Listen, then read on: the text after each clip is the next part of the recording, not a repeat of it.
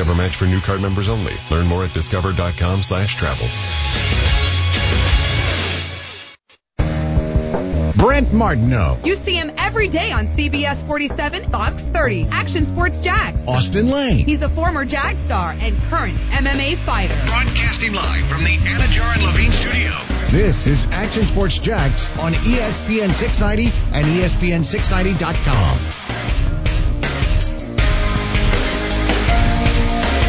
Hey, welcome to the west side of Jacksonville, and we are at the Lucas Oil Motocross Championships that will take place tomorrow. So get ready for a little racing on the dirt.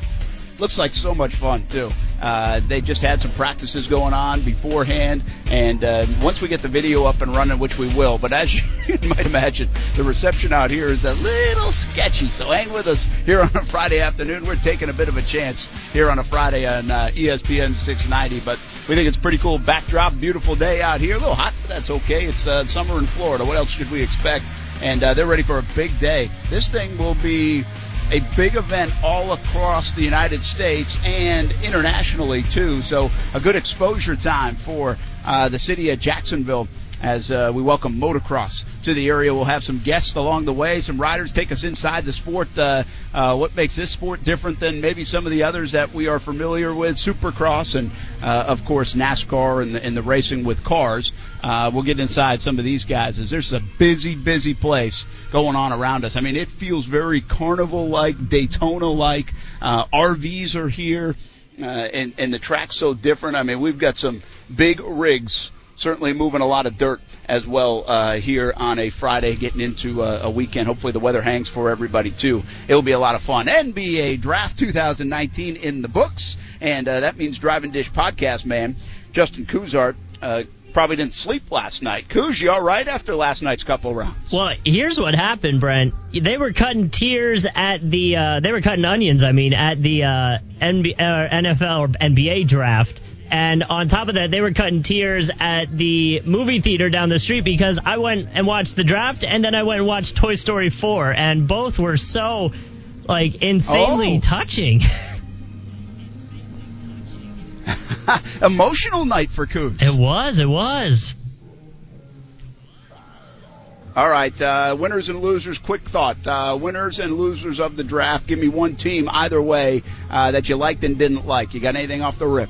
Oh, man, I would say general consensus from the internet, or at least Twitter. I mean, the Pelicans and Hawks did really well. I don't think you can go wrong when you're the Pelicans and getting that number one pick, but, you know, they got some really good quality with everything else they did, and the Hawks really hit well on their draft. So I kind of like the young core that the Hawks got going forward. And then in terms of losses, a friend of our podcast, Tim, is a big Suns fan, and talking to him today, Phoenix Suns fans are not feeling too great about the draft. All right, we'll talk more about the draft. We have a lot of NBA draft talk coming up in the 4 o'clock hour. Here as well today with some draft experts. Brian Sexton will join us a little bit later in the program, talk a little Jags football. You know, we celebrate the 25 seasons of it. There's only, I think, 8 people that have been a part of the Jaguars organization since day one. Brian Sexton is one of them. He will join us in the 5 o'clock hour today, talk a little bit of Jags. John Phillips will be on the way. We'll tackle the law and see what's happening from a legal standpoint in the sports world, anything, including Zion Williamson, because there's been back and forth suing with the marketing company around Zion. So we'll check into that and the ramifications, amongst some other things in the sports world when it comes to law, and we'll take care of it. How about the news out of the baseball world? Mike Martin Jr. is the newest coach of the Florida State Seminoles baseball program. Well, that didn't take very long, did it? He succeeds his dad. He's been with his dad for 20-something years and, on the diamond, and now he takes over the program. Good or bad for Florida State? I think it can be interpreted in a couple of ways. Does it kind of feel like, that was a given, that just kind of had to happen? Mike Martin got to pick his son as the successor as the next head coach. And you know what? Maybe Mike Martin has earned that if he had a big say in it. And I'm sure it was one big endorsement from Mike Martin. You want to keep the people that have been such a big part of a program like that, and you want to keep them together, and you want to keep them involved. I guess you could argue, if you're not for the move, that Mike Martin maybe had too much say, or maybe the Florida State administration just didn't feel like they could go outside the family to do it. But I think there are benefits to having Mike Martin Jr., and then I think there is the sentiment that I just talked about that says, maybe they should have tried a little something different. Keep in mind, no national championships at Florida State despite all the success. Maybe someone else, maybe some other name takes them over the top. Jeff Johnson from Chipola, a guy that many people have talked about, obviously doesn't get the job in his mid-50s, and I know I talked to a bunch of folks in this area that kind of knew him, and they thought he might have been a good choice, might have been the best choice, and at least had a legitimate chance to get the baseball job in Tallahassee for Florida State. But it's Mike Martin Jr. That just came out a couple hours ago, some reports of that. And Mike Martin's career ends, and a day later, Mike Martin Jr.'s career as the head baseball coach at Florida State continues. So we'll talk a little bit about that. If you have some thoughts on it, make sure you jump in. *690, the place to do that. 904-362-9901 is our phone number. And we are going to pick another winner today for the Guns N' Roses tickets out of our Roses Are Red and Violets Are Blue, because we continue to get them in. So if you want to share some more thoughts on Roses Are Red, Violets Are Blue, and finish it off with a little Jags, we'll give away another pair of tickets to Guns N' Roses later today. We had some fun with that over the last couple of days. We really had some fun, creative responses. So you can do that on the social media channels, of course. Once we get the video up and running, that will be going on Facebook, ESPN 690, Twitch, ESPN 690 Jacks, on YouTube at Action Sports Jacks, and right here on Twitter at Brent AS Jacks, which you can also follow along on Periscope. But jump in, share your thoughts on all the different things going on. You know, it's kind of interesting. Friday, really without a lot of football going on at all. You know, I mean, we could make some stuff up when it comes to the football world, but we're not going to do it. It's just not worth it. I think we put the football down to a degree. Now, we will talk Jags later on, because we continue to celebrate 25 seasons of the Jacksonville Jaguars, and we continue to have a lot of guests on. But when you're talking about big topics, big talking points, really not a lot of them coming out of the football world right now. All is quiet as you head into, like, the 4th of July weekend. And, by the way, that's not a bad thing. You know, the Jags the last couple of days, we had Marcel Robinson on yesterday, and he had the 7-on-7 tournament that the Jags host. And, you know, Mo Williams, we had an interview with him. Josh Allen, Jags rookie, was hanging around those parts too, getting to see some of the young kids and having a little bit of an influence. Marcus Pollard, some other Jags like Avery Jones, they were also a part of it. So the Jags are in town. In fact, I saw Calais Campbell yesterday when I was down at Jags headquarters. I was a little bit surprised that some of the Jags are still in town. I think kind of finishing up maybe some of their work, the weight room stuff. They can probably still get treatment down at the facility. Whatever they need is right there at their fingertips. And maybe it also indicates that a lot of those guys aren't going far for the Jags. I talked to Calais, I think, when they broke. He just went out to the World Series of Poker, in fact, and when was playing. He's a big poker player. And as much as I'd been around Calais Campbell in the past, I didn't realize that he was such a big poker player, and, in fact, has a passion for it, trying to get better. And, you know, he didn't make it too far out there at the World Series of Poker. But he did tell me that he's like, I'm like a rookie. He's like, I'm like Josh Allen. He's like, these other guys are 12-year vets, so I've got a lot of learning to go. He said he made a mistake, and that's what kind of got him out of it. But pretty cool to see some of these guys' passions off the football field, and this is the time to explore them. And Calais had mentioned that he was going to do that to me, and also probably go on a little bit of a vacation. But all in all, I think a lot of these Jags players still stay around here, use the facility, and get ready for a season. It's a short summer for the Jacksonville Jaguars. So we'll hit on the Jags a little bit later, but more in retrospect and 25 seasons as we continue to look forward to the 2019 season. And once again, we'll do that with Brian Sexton in a little bit. Some motocross riders will join us throughout the course of the show. One coming up at 3:30. I look forward to talking to them, learning a little bit more about this sport and what's it like going 50, 60 miles an hour, jumping some 70, 80 feet across those hills and landing on the dirt, and hopefully landing on two wheels, or at least one. and continuing to ride. So a lot to get to. Have some fun here on a Friday, and more welcome to join the conversation. Austin Lane off for the weekend because we call him Mr. Monday through Thursday. He doesn't work on Fridays much anymore, Coos. But we've got it from here, along with the listeners here on Action Sports Jacks on ESPN 690. Cool to be on the road again. Thanks for hanging with us as we get you ready for a weekend in Jacksonville. Enjoy that summer under the hot summer sun. It's going to be a hot one this weekend. We'll be back on ESPN 690 right after this. Hey, welcome back on Action Sports Jacks on ESPN 690. I think we might be able to see the video feed now, and you'll see the cool setup we have on Twitter and all the different places. Yeah, there we are. Plus, you'll see my cool hat. So if you're watching on all the different platforms, I'm trying to stay sun-safe, people. I've got my sunscreen, and I'm trying to stay. Listen, I had two options. I could be in a tent, which is like a white party tent. There's nothing in the background. Or I could come out here in the video and show you what's behind us. Got our nice little ESPN 690 flag waving. We got some big rigs doing some work, moving some dirt. And we got the course all set up for tomorrow's motocross championships right here in Jacksonville on the west side. So we figured, what the heck? Sweat a little bit. Who cares? I don't mind the sun. So let's do it. Thanks for hanging out with us. Glad you're along for the ride. Hey, Coons, let's talk a little bit about the NBA draft. Keith Smith's going to join us at the top of the hour, NBA on Twitter, and we'll talk a little bit more about it and get in depth about the winners, the losers, and all the other different teams.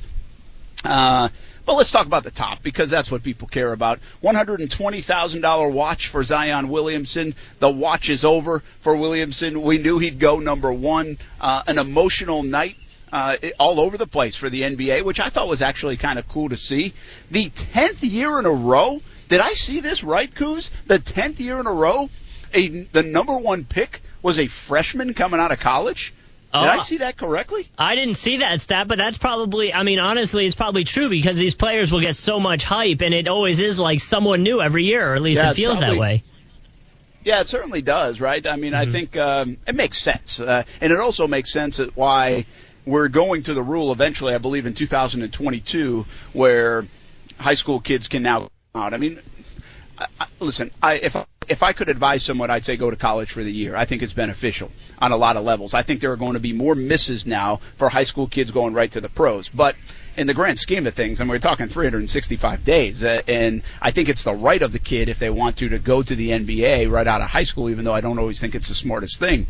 But essentially now, if you're drafting number one overall freshmen every single time, or just guys that are one and dones, well, I mean, is there that big a difference? So I was a little stunned by that stat. I didn't realize it was that deep in terms of 10 years in a row. Mm-hmm. But Zion Williamson, Coos, talk about him a little bit. Emotional night for him. We'll hear from him in just a moment. How much of a star? I mean, we've laid off the NBA talk a little bit. Everybody's been on the Zion train. He's a fun kid.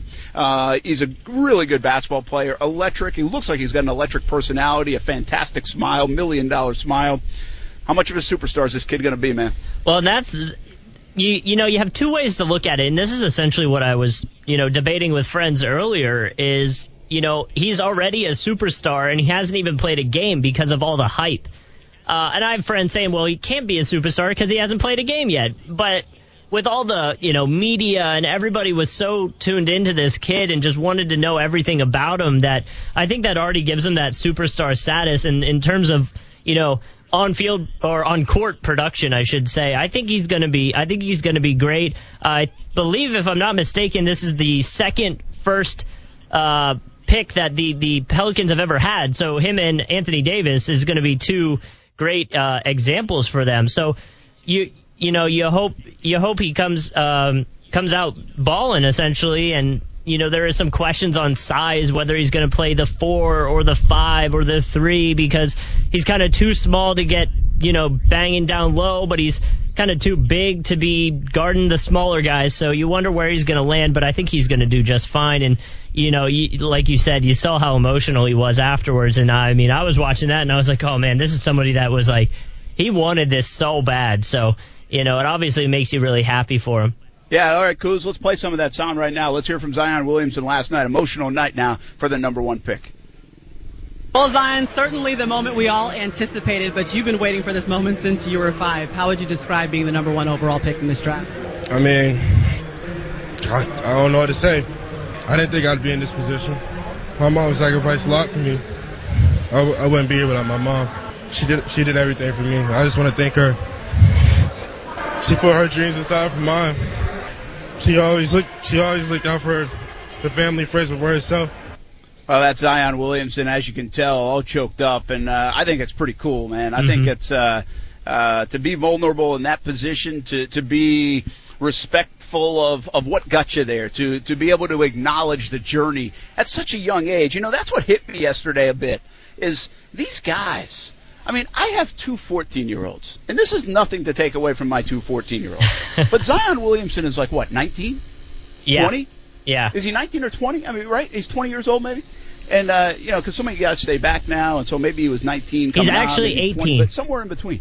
I mean, is he just 18? Yeah. Okay. I just can't imagine my kids being able to be put in that spotlight. And I always say this about the spotlight. And this, again, it's not a knock on my kids, not a knock on anybody's kids. It's just amazing how much these kids, these superstar kids, mature so much earlier, and, like, they have to mature. Now, they make mistakes. I'm not saying they're perfect. But if you go back and look at the world like Tim Tebow grew up in the microscope, when everybody knew he was going to be good and thought he was going to be good, and bam, he was good. And if you go back and look at, like, a Bryce Harper, you know, how comfortable he became quickly, I guess, in front of a microphone. If you go back and even look in here in Jacksonville, Leonard Fournette. See, Leonard Fournette is one of those guys. Leonard Fournette's probably Zion Williamson-esque, can relate a bit, because he was 12 years old on the Pop Warner field, and everybody's like, this dude is going to be a stud. Now, I can tell you, on the 12-year-old baseball fields, the basketball courts, the football fields, everybody always says, this guy's going to be a stud. This guy's going to be a stud. Look at him. Well, you know what happens is other people grow up and catch up, and you kind of stall out a little bit, or something happens where you like girls or video games more than playing the sport and putting the dedication in, or maybe you just become a punk. I don't know. There's things that happen. And so all those kids that are projected at 12 and 13 years old to be these superstars, it doesn't always pan out. It's a lot harder than that. The story hasn't been written just yet. Well, for Zion Williamson, he fits these categories for me in terms of the guy that probably was pegged pretty early on because of his athleticism and his size, and even coming out of high school, and then the big year at Duke, and now he's supposed to be this superstar. And in the NBA, there's a lot of guys that are pegged to be that way, and they actually turn out to be that way. We've talked about this before, how many times you can hit on a top 5 pick, and it's really not that difficult. They usually scout them the right way and project them the right way.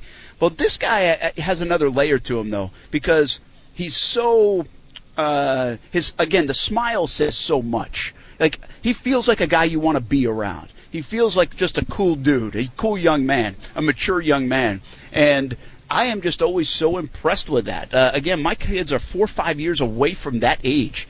They are going to live a totally different world in terms of having to grow up that fast, like the Leonard Fournettes, the Zion Williamsons of the world, and the Bryce Harpers of the world. And I think there's something to envy about that. I think there's something to admire about that. I also think it's tough as heck. And Zion Williamson appears to handle it all so well. And I thought the best part of that was his in that spotlight. Yeah, he's wearing the $120,000 watch. Yeah, it's his moment. It's finally come true. But again, to have the vulnerability to admit and to acknowledge and to kind of understand this whole process in that moment, I thought showed a maturity about him that was pretty darn good. So I hope he's a stud. I have been on record saying I'm not sure he's going to be as much of a stud as everybody thinks he is going to be from a basketball standpoint. A couple months ago, we were talking about Anthony Davis. I said Zion Williamson, I don't think will have the career Anthony Davis will have. And now Anthony Davis is a superstar, so that's a high bar. But that's what everybody that's a number 1 pick, they get set to that high bar. And I think at the end of the day, we'll look back, and I think Anthony Davis will be a better player than Zion Williamson is my point. But I do think this guy has superstardom written all over him, and I think he'll have a very good NBA career. I just don't think we'll talk about him at the end of the day like LeBron James or like a Michael Jordan or one of those, Kobe Bryant. I don't think we get to that point when it comes to Zion Williamson, but it'll be interesting to watch. It'll be interesting as it unveils to see exactly where his career goes, how he fits. Kuz brought up some of the things from a defensive standpoint, from an offensive standpoint. I know Austin likes to bring up Blake Griffin, although we looked it up yesterday, and there is a big size difference. I mean, 3 or 4 inches in the NBA is a big deal. And Blake Griffin was a 6'10 guy. Zion Williamson is a 6'7 guy. I think the skill set for Zion Williamson, Kuz, is better than Blake Griffin's. I think Griffin was just kind of that bigger, broader baller and could bruiser to a degree. But I like Zion Williamson's skill set actually better than Blake Griffin's. And I think the bar is too low if you think he's going to be like Blake Griffin. I kind of agree with you. Blake Griffin, at least when Blake Griffin came in, he was kind of that dunker that, you know, that's why Lob City became a thing, him and some other pieces. But, Blake was able to develop a shot and develop a game pretty quickly. So if he can follow that timeline, like Zion's already got some of that, but if Zion follows that timeline of what Blake did and slowly adapted to the changing NBA, you know, the way it's going, I think that could be really cool too.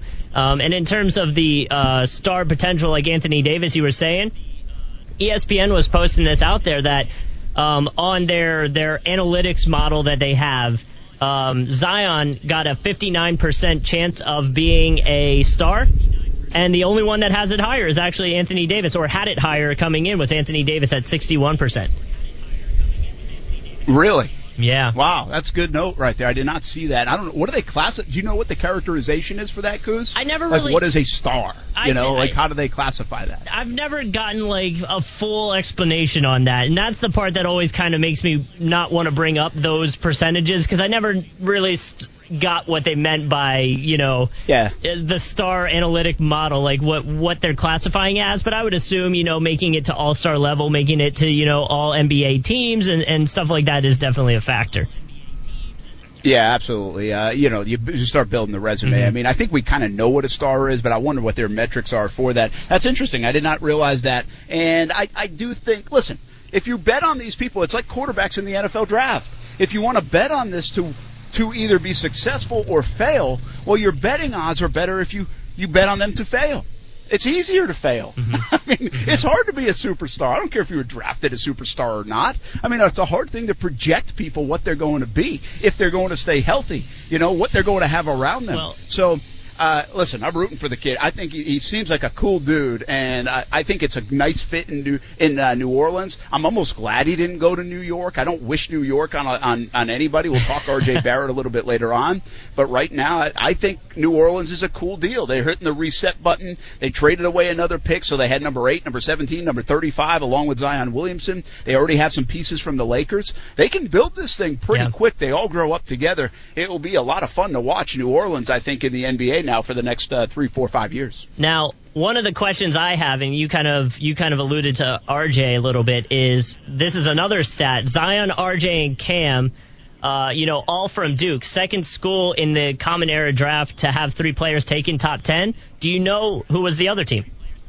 Yeah, Florida. Yeah, I saw. I mean, so, I think I would have got that anyway. Well, yeah. But I think I saw it a lot. I mean, obviously it was pretty well documented over the last day. But my question is, will the trio of Zion, RJ, and Cam be perceived as better than the trio of Noah, Horford, and Brewer? Yeah, that's a good question, Kuz. I like it. I like it. Hang on to that one. We'll have that one when Keith Smith joins us in the 4 o'clock hour. But I like that question a lot, and we'll put it out there and get your thoughts on it. Star 690 is the number, 904-362-9901 as well. When we come back, we're going to talk a little racing, talk a little motocross. What's it like to get on one of these bikes? What's going on here this weekend? How can you get involved, have fun, do a little something different in Jacksonville? Yeah, it's going to be hot for the beach. My golf game stunk today. My back was even a little hurt and got beat by Ty again. I mean, it's just, I don't even want to play golf.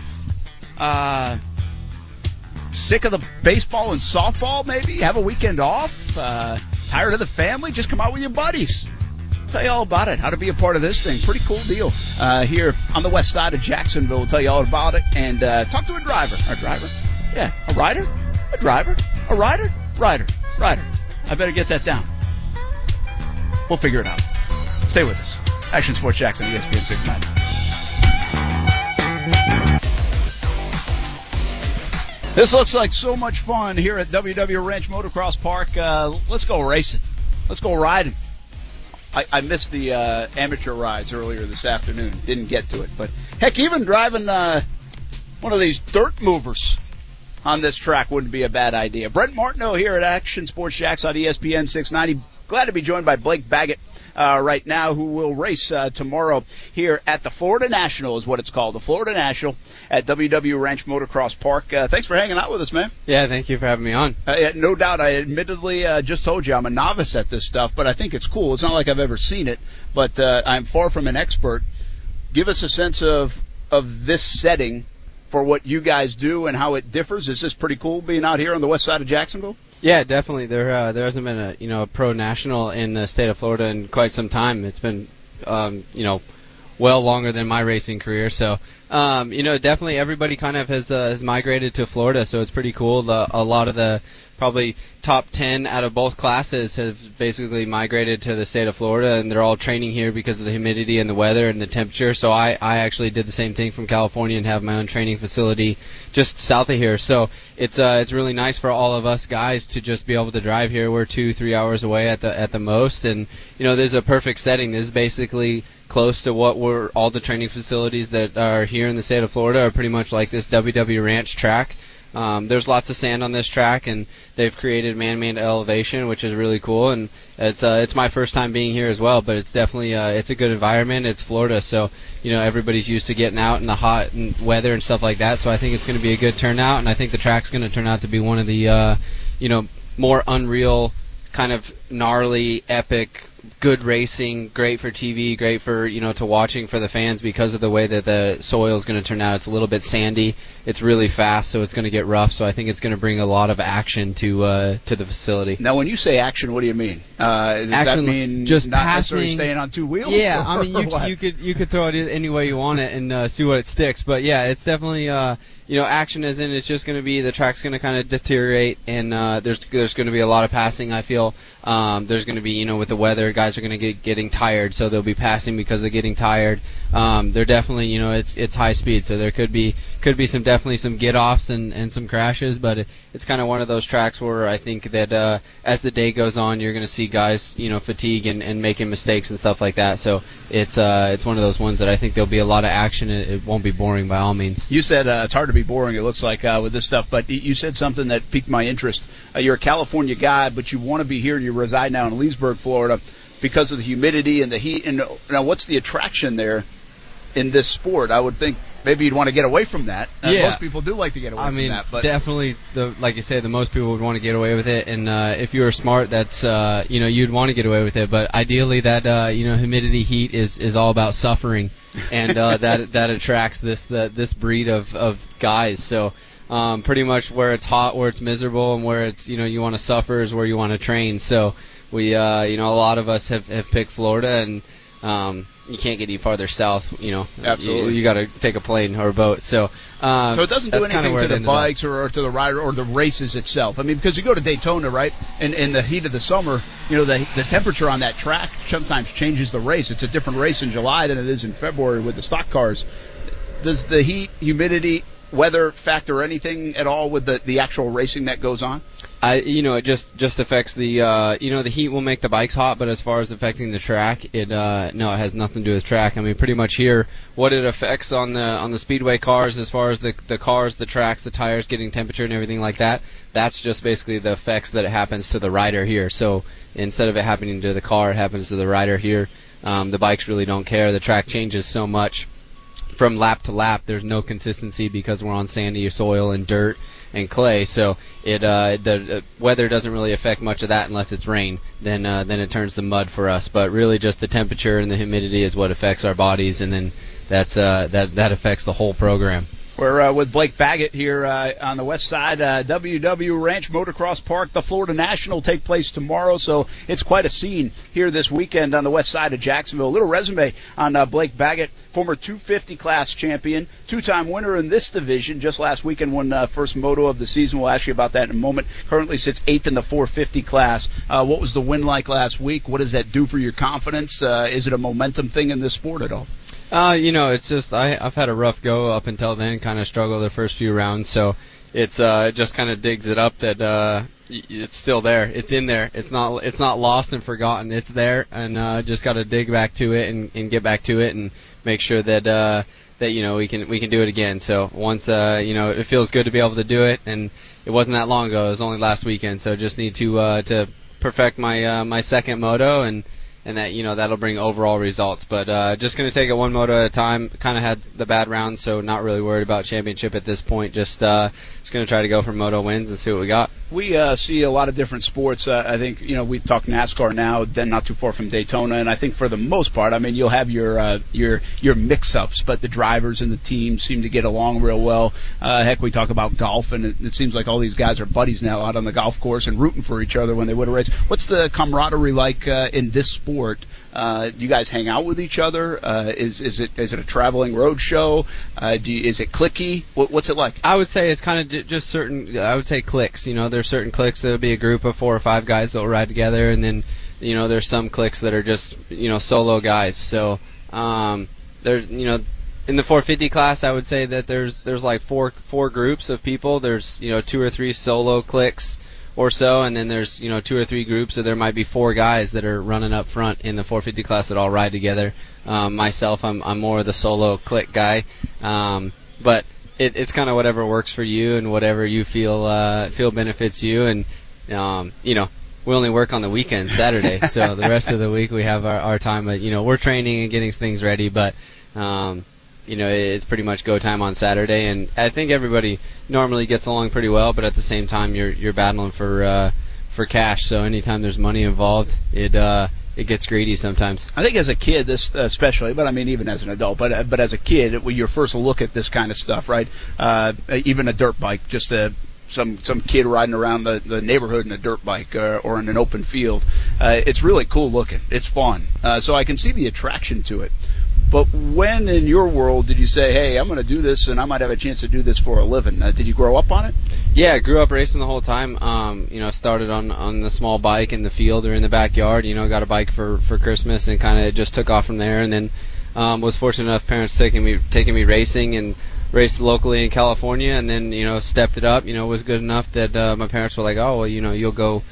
We'll drive to Arizona, drive to Texas, and then soon enough, I'm in for 10 years straight. We raced pretty much every pro national or amateur national there was, and all the way from California to Florida, from pretty much 1999 to 2009. I did that, and then in 2010 I turned pro. So it, you know, we did 10 years of 30,000 miles traveling a year, living in a motorhome, just driving around race to race, and that's kind of, you know, what it was back in the day. Now, of course, you can do it a little different. There's a lot more up-and-coming amateur stuff, and they help the amateurs bring in, like you spoke about when we first started. There's Amateur Day here.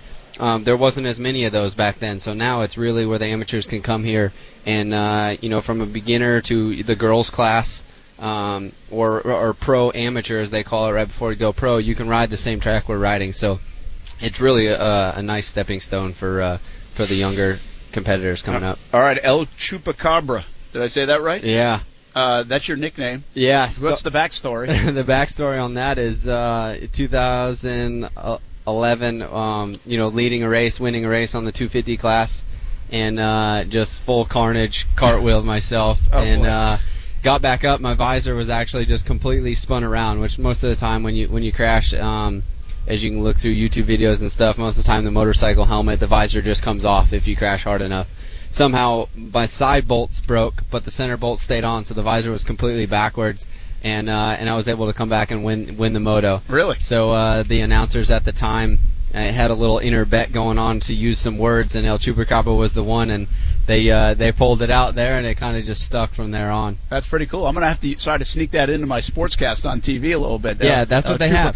They had a little bet where, you know, one guy comes up with a name or a word, and then the other guy has a word, and it's a competition of who can throw it in but not have it obvious. Not forced. Yeah, exactly. That's great. I love it. I love it. Actually, my first job in Louisiana, my boss had that. Sports director had that. And he was like part of this theater group or something, and they would text him a word every single night that he had to try to get in the sportscast. Yeah. So maybe we'll try that from now. Try it on CBS 47 and Fox 30 or right here on ESPN 690, and we'll have to work that into a show. We'll have a little viewer and listener participation. All right, last thing, and I'll let you run. I appreciate you taking a few minutes. No worries. Blake Baggett with us. We get ready for a big day tomorrow here at WW Ranch Motocross Park. Florida National debuting right here on the west side of Jacksonville. All right, I see that big mound of dirt. It looks like a lot of fun, although I don't think I'd want to do it. When you're flying in the air, what's the feeling? What's the sensation? Do you slow? I mean, is that like slow motion for you? Is everything fast motion? Take our listeners for a ride a little bit. In the air, I mean, you know, going up the face is fast because everything's coming so quick, and you know the RPMs of the bike and everything are up, and then as soon as that front wheel leaves the ground, the rear wheel follows it before you know it, and then in the air is just. You know, you can move the bike around and twist it and turn it basically kind of to a certain extent. The better you get, the more you can move it around. And then, you know, it's just kind of a waiting game of, you know, flying through the air. It's just free falling. And then when you hit the ground, it's full throttle and back to a business. But, you know, that the better you get is where the air time you actually want to be minimal. Absolutely. Because in the air, you're not going forward. So that's when you start seeing the guys throw the bikes, you know, basically they're completely 90 degrees and laying sideways or they're you know almost backwards, and it's just trying to catch the air and scrub it and get it back to the ground. So the better you get, the guys are at the beginners, they'll be straight up and down, and then you'll know when somebody goes by that's good because the bike's laid over pretty far in the air. Well, I got a feeling we'll be seeing that from you. Oh, Chupacabra. Nice getting to know you. Blake Baggett from Grant Terrace, California, now lives in Leesburg, Florida. Check him out tomorrow in the 450 class. Thanks, man. Thank you. Enjoy it. Yep. Florida National tomorrow, WW Ranch Motocross Park. More from here and more on that, plus a little baseball. Mike Martin Jr., the new coach of the Florida State baseball team. What does it mean? Good decision? That's on the way next on ESPN 690.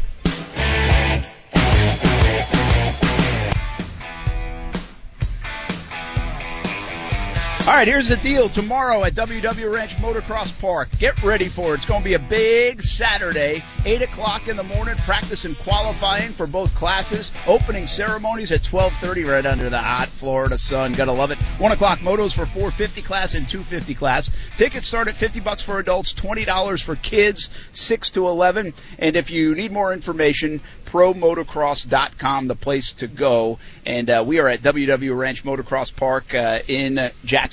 They're trying to make this thing the best track in the Southeast, which is kind of cool. It's a pretty neat deal that they have. I mean, it is. If you're watching on the video platforms, you're seeing the track behind us, and they're doing some work and getting it ready for tomorrow and the big event, the U.S. Assure Florida National. But way over in the distance, I mean, it looks like the infield at Daytona a little bit with all the RVs, and there's a lot of activity going on. So a lot of fun with the trailers and all the bikes and the riders and their teams. So it's a pretty cool scene out here at WW Ranch Motocross Park. And right now, we are glad to be joined on Action Sports Jacks on ESPN 690 with another rider, Adam Cianciarulo.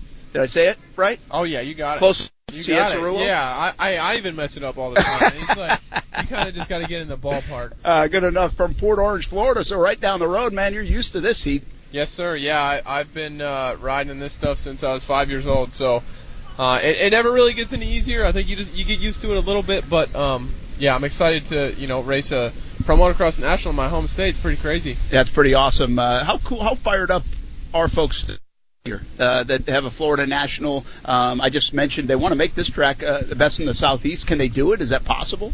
Yeah, absolutely. I think they've done a great job with this facility. It's a relatively new facility. I think it's been here since 2011, 2012 area there, and they've done a great job. I mean, people come from all over just to ride this track. A lot of people come down from up in the Northeast and come down here for the wintertime and get their riding in and stuff like that. So I actually haven't had a chance to ride here too much.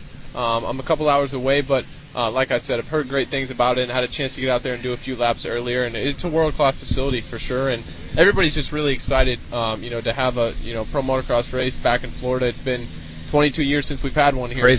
So it's crazy. And I know I have a lot of friends and family coming out as well. They don't get to see me race too much in person anymore, so everybody's really fired up. That's probably, I don't know if you're the right guy to ask, but why has it been so long? I mean, everything's in Florida. Yeah, I mean, we could bench race about this all day. I'm not quite sure. I think sometimes just, with how the promoters, with the tracks and all that, and how they work with MX Sports and, the people that put on this series. Yeah, sponsorship dollars. Yeah, exactly. So it's just kind of, everything just has to go well. And there's a lot of really good facilities out there, too. So it's basically like, you know, everybody's trying to get one of these races, and it's just really cool to see one back here in Florida. And I hope we're, I hope we have this for many years to come. Yeah, traditions are tough to break, first of all, so something has to open up on the schedule. Then I did kind of answer my own question. I said there's a lot going on in Florida already, so is there room for sponsorship dollars and other events and TV and all those things? So there's a lot that goes into it. Give us a sense. You seem like a young guy. How old are you? I'm 22. Yeah. How is this sport in terms of growth? And do kids grow up wanting to be like you, and you wanted to be like the other guy? How much is this a dream for youngsters? Yeah, I mean, it's just like anything else, man. We start so young. I mean, it's everything I know. I mean, as a human being, I mean, this is all I've wanted to be since I remember thinking for myself. You know, I got on a dirt bike at 3 years old, and I remember watching Jeremy McGrath, who's the king of Supercross. He won 7 Supercross championships and, a couple outdoor championships as well. And, I mean, it's always been my dream, you know, since I can remember, like I said, and we have to put everything into it. I mean, I went to school through elementary school and obviously did the homeschool thing all the way through high school, but I was on my way to the track. I was doing my homework, and so it's just like anything else. You got to put in a lot of time and hours to make it to this point. You know, a lot of the friends I grew up racing with, they didn't get the opportunity I did, and they didn't get the chance to get to this level. You know, but they still put in all those years too. So it's a little bit of a risk, you know, because you're kind of missing out on the whole school thing, and you're not quite sure if you're going to make it. And but it's worth every bit of time and every bit of effort for sure. That's cool that you say that. I'm sure there are folks listening too, like, man, I mean, he didn't go to school at all. He's on the road all the time. I don't know, maybe you did go to a prom or something like that, or maybe you didn't. No, it's crazy because, with our sport, what's different is it's not integrated into the school system at all. So, you know, whereas somebody that likes to play baseball will play baseball all the way through high school, and then, okay, he's not good enough to get a college offer, and that's the end of it. But he went to high school, he did everything. For us, it's like you kind of got to lay it all on the line so young. And then you're kind of going to find out if you're going to make it a little bit later, you know. So it's a little bit of a risk, but I think anybody will tell you whether you make it or not, it's worth it. You know, we love what we do. You're the leader in the 250 class right now. How much weight comes with that? Pressure comes with that every time you fire it up on a track like this, an event. Yeah, it's a lot of pressure, but I'm a veteran in the class now, and I think I kind of have a good understanding of the mentality I need to take into each weekend, and I'm on a little bit of a streak here. I've won 4 races in a row to start the series, and with that being said, there's a lot of racing left. 8 rounds left, I think, something like that. So you can't really look at the whole championship thing too early or anything like that. I just want to go out there and do my best I can every time. Like, if you look to your right, look to your left, I mean, there's 6 or 7 guys that can win the race. So that's my goal, not to look to the right or the left. I just do my thing, do the best I can, and luckily that's been good enough so far, and that's what I need to keep doing. Well, you know the team name, Monster Energy, Kawasaki. That's a big name in this sport, and you're carrying that flag as well, the most successful team in the history of this sport. Adam Ciancerulo from Port Orange, Florida, right down the road. Good luck, man. Thank you very much. Thanks for joining us for a few minutes, all right? Yeah, absolutely. Hey, come on out and see him tomorrow. ProMotocross.com is the website. $50 for adults, $20 for kids. Take your kids out. I tell you, this is going to be a fun event. 8 o'clock practice and qualifying. Come watch that. 1 o'clock, the 450 and 250 class. More to come. We'll get back to the NBA draft a little bit. Coming up next on Action Sports Jacks on ESPN 690. Live on the road from the west side, WW Ranch Motocross Park.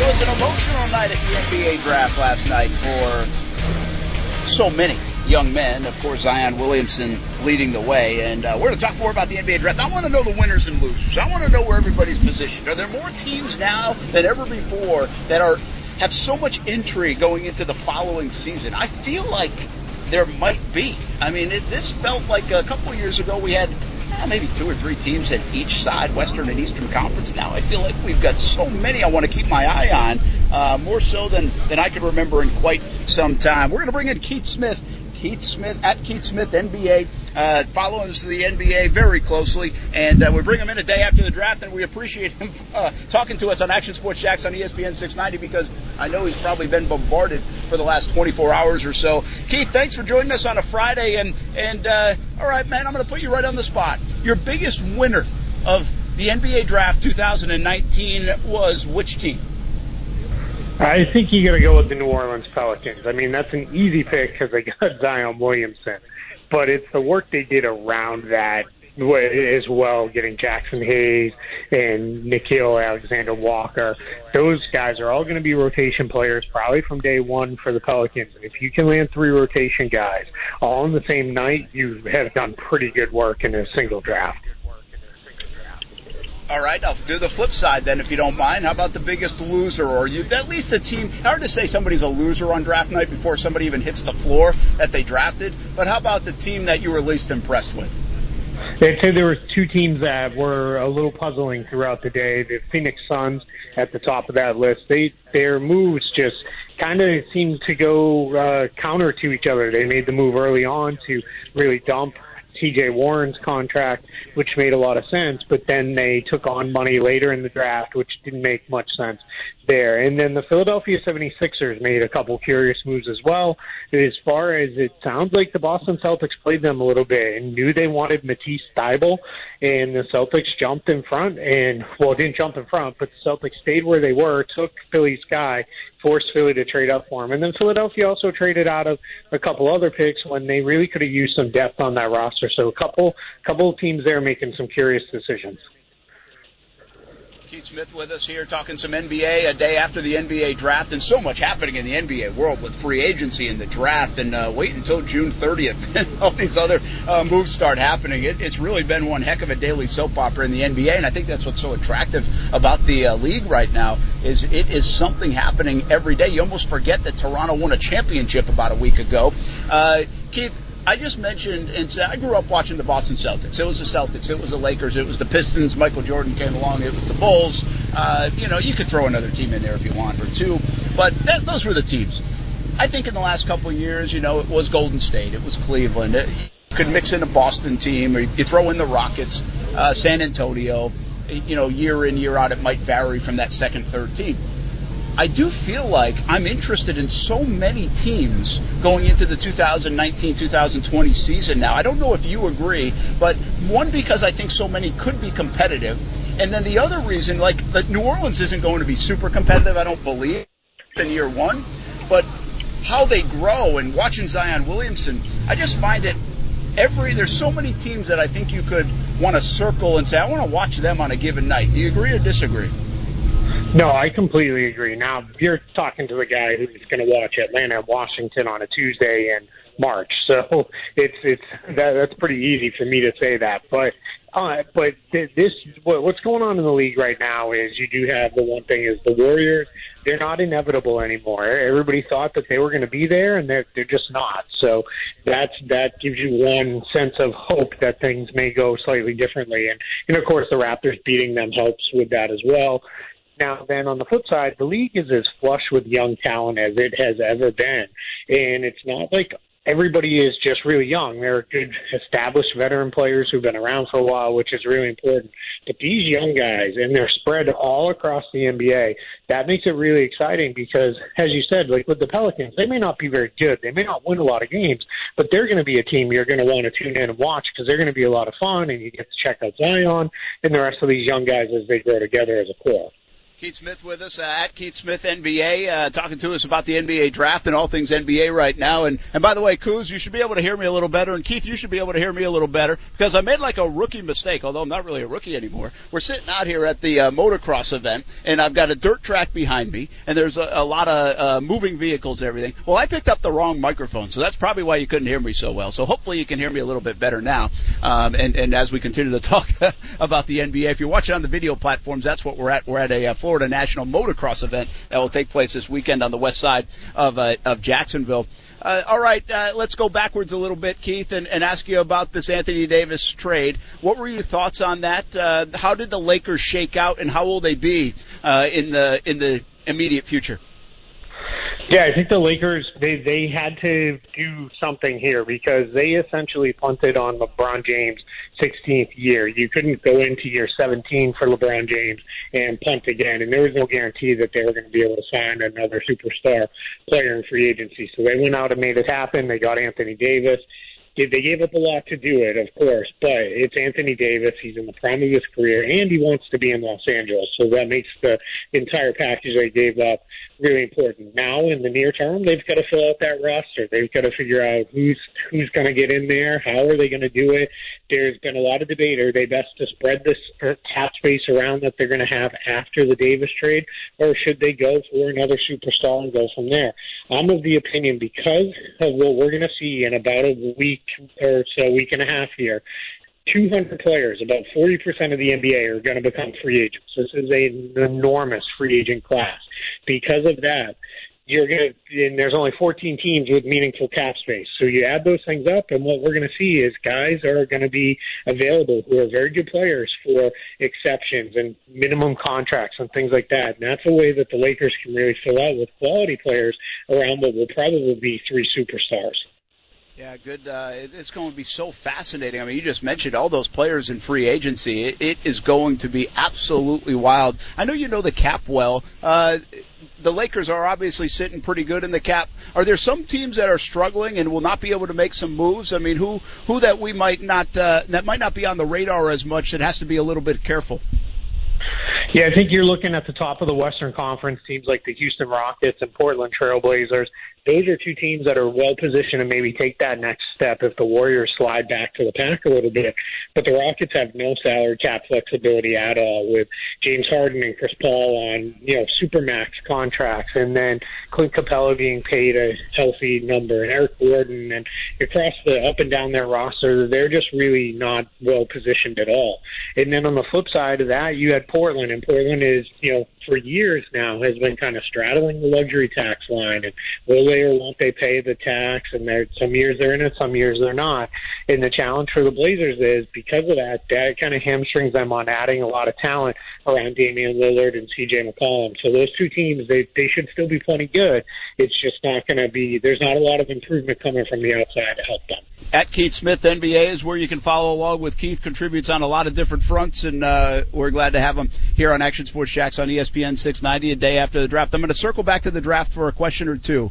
Nasir Little is a guy that's from Orange Park, just down the road here. Played a couple years at Oakleaf High School, then went and played high school ball at Orlando, and then for UNC for a year. Slipped in the draft. The guys last night on the broadcast calling him a steal at number 25 for Portland.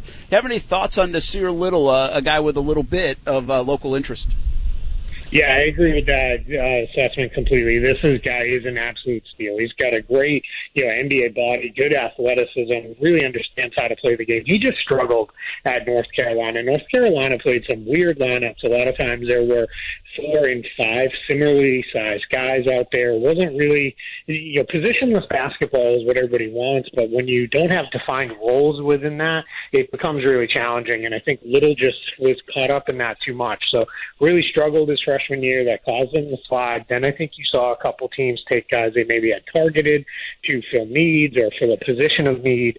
And I think that is what caused him to slide. I think Portland got themselves one heck of a player. And now, this is two local Central Florida kids with him and Anthony Simon a year ago, going all the way to the West Coast, the Northwest in Portland. And those are two guys that a lot of people like, and that's what you need if you're the Blazers. You need to hit on these draft picks because of what I said before. They just don't have the salary cap flexibility to add talent otherwise.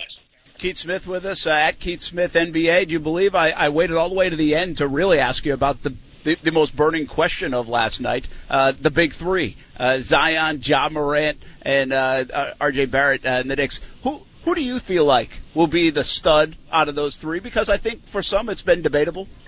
Yeah, I love all three of them, but it's going to be Zion. He just comes in with a complete package that you want. He can score, he can rebound, he can defend. His shot is coming along. He's a better playmaker than we saw him show at the college level.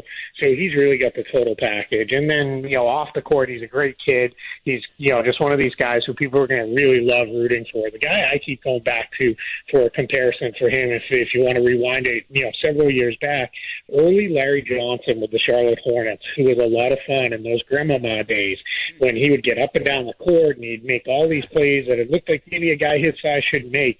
That's the kind of guy you're going to see in Zion Williamson. That's an awesome comparison. That's really good because, heck, I might have been, oh my gosh, I don't even know how old I was, but I feel like I was a teenager collecting like basketball cards or something at the time. And basketball cards weren't a big thing unless it's like Michael Jordan. But Larry Johnson's basketball card was a big thing. Like, I mean, everything around that guy was a big thing. So I like the comp, especially off the court and the whole package and kind of the big smile and what you can do from a marketability standpoint. I think at the end of the day, Johnson was a good player. I don't know if he's a great player. I think Zion Williamson has a chance to be a great player. Yeah, Zion should be he projects to be a far better player than Larry Johnson, but I think people forget Larry Johnson was really, really good for the Hornets at the beginning of his career. I think we kind of get stuck in the way he finished with the Knicks when he was really had a lot of knee troubles. He was carrying a lot of extra weight, and he just wasn't the same guy. The guy he was early on, he was really an athletic marvel for his size, and he was kind of one of these players where it's like, we don't know what to do with this guy. He's too fast for the bigger forwards. He's too big for the smaller forwards. He can, get switches. And now with the NBA game, the way teams switch, for Zion, he's going to be able to pick on guys when he has the opportunity by getting them down inside. It'll all come together for him. It might take a couple years for him to fully figure it out because he is very, very young. He's only 19 years old, but he's going to figure it out pretty soon here, and he's going to be a lot of fun to watch. Keith, thanks for hanging with us, man. Really good stuff. Love to catch it up with you a day after the NBA draft. I know it's going to be a busy week, so maybe in the next few weeks after free agency settles in, we'll catch up with you again. But thanks for coming on. At Keith Smith, NBA. Have a good weekend. Have a good rest of the summer and stay busy with all the NBA chatter. Absolutely. I don't think that'll be a problem. Thanks for having me. No doubt about it. Not with a couple hundred free agents. I think you said 40% of the league. That is unbelievable how busy those guys in the NBA are. We're going to take a timeout on Action Sports Jacks on ESPN 690. It also always brings me to the point. We're so I wouldn't mind covering the NBA, but to cover it on a national level would feel so different than covering like the NFL. The NFL season goes from late summer through kind of the early winter months, wraps up in January, February, depending on how far you want to take it. And you do have stuff. It's kind of year-round now. But it seems so weird to have some of the biggest days, the NBA championship, the draft, the big day of free agency, right in the heart of the summer, especially after living in Jacksonville for a dozen years. And really, it's kind of more of a quiet time from a sports perspective in this part of the world. So fascinating stuff. The calendar is always interesting to me. Thanks to Keith Smith for coming on. At Keith Smith, NBA, really knows his stuff. On the NBA. All right, I asked the question earlier. What do you think about Mike Martin Jr. and Florida State? Let's get back to it, plus another baseball thought or two. And then John Phillips visits with us in just a bit. Hang with us here on ESPN 690 live from the West Side. And if you're watching Action Sports Jacks on ESPN 690, you can see us on Twitter at Brent A.S. Jacks, on Periscope as well. Of course, on YouTube, our Action Sports Jacks channel, on Twitch at ESPN 690 Jacks, and on Facebook at ESPN 690. Thanks for hanging out. And if you are watching, you can see my nice lid that I have, a little bucket hat from the Action Sports Jacks Dream 18 years ago. We'll be giving out some pretty cool prizes at the Action Sports Jacks Dream 18 coming up on September 16th at the Golf Club at Southampton. I played there today, by the way, and course is really coming back. This time of year, everybody erifies, and the greens are looking really healthy. The rain has certainly helped, so I'm not sure if that's the case all over the place. I haven't actually played a ton of golf at a lot of different places, but played Southampton a couple times this week, including today, and it's coming back. It's in good shape. I think it's going to be really looking good it's already looking good, but I think it's going to be really playing great in terms of the greens in another couple of days or so. So get on out to the Golf Club at Southampton. Make sure you join us on September 16th for the Action Sports Jacks Dream 18. Here's how you do it. You go to www.actionsportsjacksdream18.com. You get the information there. Open to the public. We're going to have a great day. It'll be the 10th anniversary of the Action Sports Jacks Dream 18, so love to have you. And we raise money for North Florida Junior Golf Foundation, help youth golf in the area, and also St. Michael's Soldiers, which helps local military families, kind of a grassroots effort, just like our Action Sports Jacks Dream 18 was born 10 years ago. And if we do well this year, and with your help, hopefully we will, we'll go over the $100,000 raised mark on the Action Sports Jacks Dream 18. So pretty cool stuff. Hopefully you can be a part of it. Really fun day. Mark your calendars, Monday, September 16th at the Golf Club at Southampton. Hey, Kuz, one thing I wanted to ask you about, and or at least just wanted to mention, I did play golf with somebody today, basketball guy, and I thought he brought up a good point about the draft. And he said John Beilein, who's now the Cavs coach, he drafted guys like he recruited players at Michigan. and they were his guys, highly skilled guys. So looking at the draft, at least this person that I think knows a pretty good amount about basketball, I won't drop his name because I'm not sure he wants me to, but he thought Beilein did a really good job, and there are some eyes, of course, on the Cavs trying to rebuild that thing with John Beilein, with the addition of a woman's coach, and John Beilein certainly going to try to do it his way. What were you hearing about Beilein and the Cavs, about how they did last night, Coos?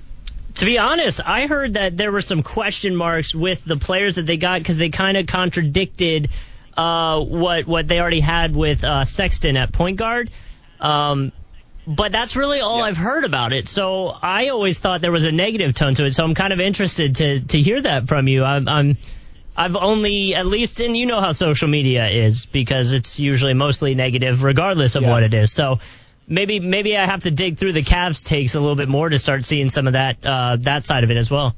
Well, Kuz, I don't think you're wrong, by the way. I don't think you're wrong from the negative takes from the outside world. I think this person's point was he's doing it his way, and he's going to go find skilled players. He's not going to read Twitter, social media, mock draft boards, and say just because the analytics say this, this guy says that. I mean, he took the kid out of Belmont, I think, in the first round. I think it was like the 27th pick. He was talking about highly skilled players that will fit what he wants to do, and he can work with highly skilled players, you know. And you know what?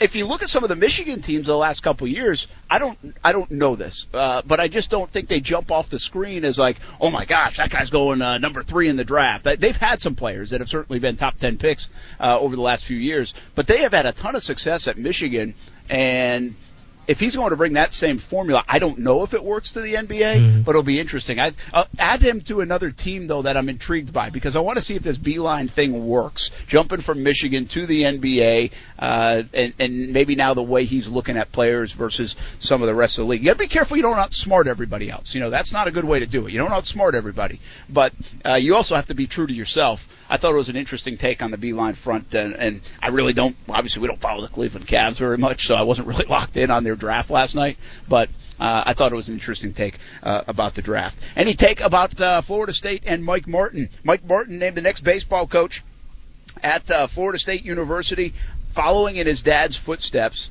and this – in terms of reaction. Now, if you want to go to social media or just Florida State fans that I know, I think is lukewarm. I think it makes a lot of sense. Mike Martin is the next coach of Mike Martin Jr. is the next coach of Florida State baseball.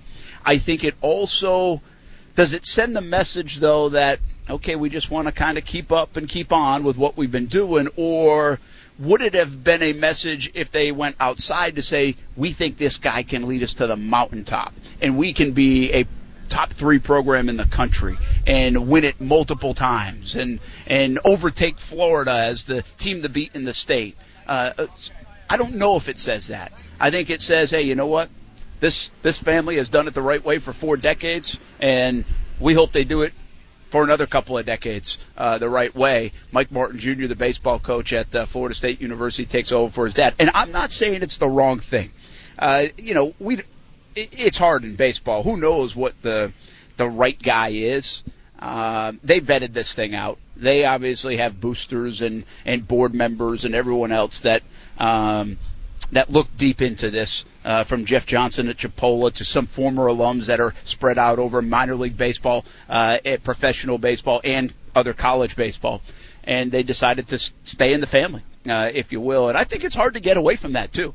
Don't sleep on that part of it. That's a hard thing to do as an administration, to say, wait a minute, this guy, look at the way Mike Martin just went out. Look how he was paraded out without winning a national championship. There is nothing wrong with having a man like that in charge of your program for 4 decades. I mean, this is student athletes. It is big business, but it's also student athletes. And the way he left that program, even without a national championship, is about as well respected of a thing as we've seen in recent memory. So if they feel they can keep that integrity of the program, continue success, and maybe get there and win a national title with Mike Martin Jr., I don't think you can necessarily argue it. I certainly think you can debate it and question it. It'll be interesting to watch. And I say this in this instance because I say it a lot in sports. And hear me out on it. If you haven't heard me talk about it before, I think one of the most difficult things to do in sports is to follow a legend, follow a great player. How do you back it up? It is a very, very difficult thing to do. Now, Florida State has kind of done it before, right? Jimbo Fisher did a nice job after Bobby Bowden left. He won a national championship. Now, Bobby Bowden's last few years were not so great. Jimbo Fisher comes in, struggles a little, or at least by their standards, ends up winning national title, all the quarterbacks, and makes the Final Four the next year, and then leaves the program. I always equate it to like Fred Taylor and Maurice Jones-Drew. I always admire Maurice Jones-Drew because he replaced the best running back in franchise history in Fred Taylor, and a guy that people beloved and was awesome on the field, and he did a fantastic job. And he was incredible. He had a great career. He belongs in the Pride someday. So I always think it's the hardest thing to do is replace that and be the next guy to replace that. Well, what Florida State has added to that a little bit is this guy's the son of the guy that was the legend. How much more difficult is that? The expectation, the belief that it's just always going to be the same, that you're always going to win 40 games. You're going to handle your business the same way your dad did. Man, people are different, and I think the expectations might be a little lofty for Mike Martin Jr. just because of his dad, and that's just built in. His dad didn't do that. I don't think Mike Martin Jr. did that. I don't even know if Florida State can control that, but it's certainly going to be evident for Mike Martin Jr., and we'll see if he can do it. But I truly believe it is one of the hardest things to do in sports is replace a legend, and Florida State baseball is trying to do that. Fortunately, we didn't have to do that here on Action Sports Jacks on ESPN 690. We just started the darn thing. So nobody was legendary. I mean, we just got to start from scratch. It was fantastic. Made it easy. It was all the way up, right from the get-go, even if it's not good. Hopefully it's pretty good. Thanks for hanging with us. When we come back, I think John Phillips is going to join us. We're going to tackle the law a little bit, and a bit later on, Ballin' and Fallin'. And in the 5 o'clock hour, we will visit the Jags' 25th season celebration, and we'll do it with a guy who's been there since day one of the organization. He's seen it all. If the walls could talk, this guy would have a lot of stories to tell. He'll join us coming up in a bit. I'll tell you who later on. Plus some Guns N' Roses tickets on the way this half hour. We will share another winner from our Roses Are Red, Violets Are Blue. Get your entries in as soon as you can. I couldn't rhyme with that. My bad. Stay with us on ESPN 690. Hey, welcome back to Action Sports Jacks on ESPN 690. Brent Martineau here, joined by John Phillips from the law offices of John Phillips, tackling the law. And, well, there's not a lot of tackle football going on, but there's enough to tackle. First of all, though, I want an update on the Sea-Doo, because the Sea-Doo seems like a great place to be today, tomorrow, and Sunday. It's summertime. It's hot. Is the Sea-Doo up and running? And the Sea-Doo is up and running, but for the last couple of weeks, it's been a bit of a sea-don't. Just because I've been a little busy on the weekends, but this weekend it should be clear enough to try to get me and my lad out for a spin. Hey, you've been super busy, and we've been going back and forth a little bit. I know that, but what does that mean for you? Like just a ton of different cases, a lot of things to research and vet out. I mean, I'm feeling like a scene from Few Good Men. What's a busy time for a lawyer like right now? Yeah, like, what does that exactly mean? There's different kinds of busy. There's you're in trial busy where you spend 40 hours a week or more in a courtroom, and so the office is backing up. But we haven't been in trial. We've just had the fortune of a bunch of people calling, which is typically their misfortune from. I think they're going to cover the story on your station tonight of a guy that was just on vacation and caught a hypodermic needle all the way into the toe at a hotel under the bed. Crazy story. To the plane crash to just a mess of unfortunate things happening to people that we try to help them get through and sort out in criminal, family law, and personal injury, which is kind of my bag. Yeah, there's a lot of crazy stuff happening, and you're kind of right in the middle of all of it. John Phillips with us. Let's talk some sports things that are happening. I know you're not in the middle of it, but give us some of your expertise on it. Bringing up two stories there. I want to talk sports gambling in a moment, but also Zion Williamson, the big story, #1 pick last night. This is an interesting story on the back and forth and who gets the kind of who controls everything in sports these days. And I think it's a big topic. We've been spending a lot of time on it with the Jags, the branding and the power of players versus ownership and how that could change in the CBS. NBA. But Zion Williamson sued to get out of a relationship with a marketing agency back in April. Well, now the marketing agency comes back and sues him for $100 million of breach of contract. Is this just kind of a back-and-forth litigation type of deal that won't really see the end of day? Or do you think these kind of things carry some weight? It's somewhere in the middle. So generally when you got two powerhouses negotiating, both are doing certain things to fulfill their end of the bargain. And then when one pulls out, the other one has damages. And so oftentimes there's insurance policies or funds set aside to handle that sort of thing. But, of course, when you're talking about a professional athlete, oftentimes it's just the question of whether they're liquid at the time and, you know, how much blood you can get out of the turnip, so to speak. I mean, you see that every once in a while when a Jaguar gets in trouble or, you know, it hasn't happened in years, but, you know, punches somebody. It, you know, happened a decade or so ago. And then you wonder how you can squeeze them. And for the most part, it's a matter of, and particularly including, you know, Zion's case, it's a matter of negotiation. You know, there's some bad feelings off of a backed out of deal, and they've hired lawyers who will bill them hourly and try to get something for it. Yeah, absolutely. You know, I feel like in a sense, and this is so far from the outside looking in that it's not even close, but it's almost like, you know, when you hear the stories when people win the lottery, everybody comes calling, right? Everybody wants a piece of their money, that piece of that pie, and that's sometimes, by the way, why a lot of people go broke after winning the lottery or end up in bankruptcy because they just say, oh, okay, I'll give it to you and you and you, and or somebody screws them over. It kind of feels like that with an athlete, and they're almost being tested sometimes. Do they have good camp? Do they have a good team? Do they have good representation to protect themselves against having all this money and really not a ton of knowledge of what to do with it? Because, John, quite frankly, I don't know what the heck I was supposed to do with $100 million. I'd like to find out, but I'm not sure. Right, and you do see it. And just this weekend, we were down with the firm's kids having the Jaguars had a little camp for our kids in advance of some of the camps they're throwing. And I had that same conversation with Marcus Pollard because he's got rookies running around who've never had money necessarily. They've never had fame. They've never had success.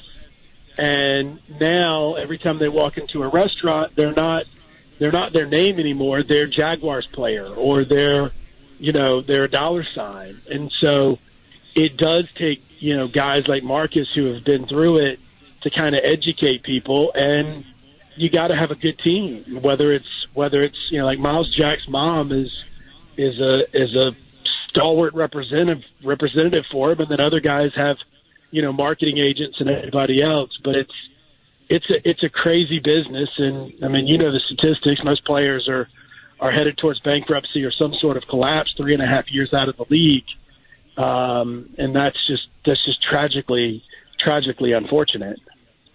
Yeah, absolutely. Tackling the Law with John Phillips from the law offices of John Phillips. Been a busy, busy man. We appreciate him taking a couple minutes. Happy belated Father's Day, by the way.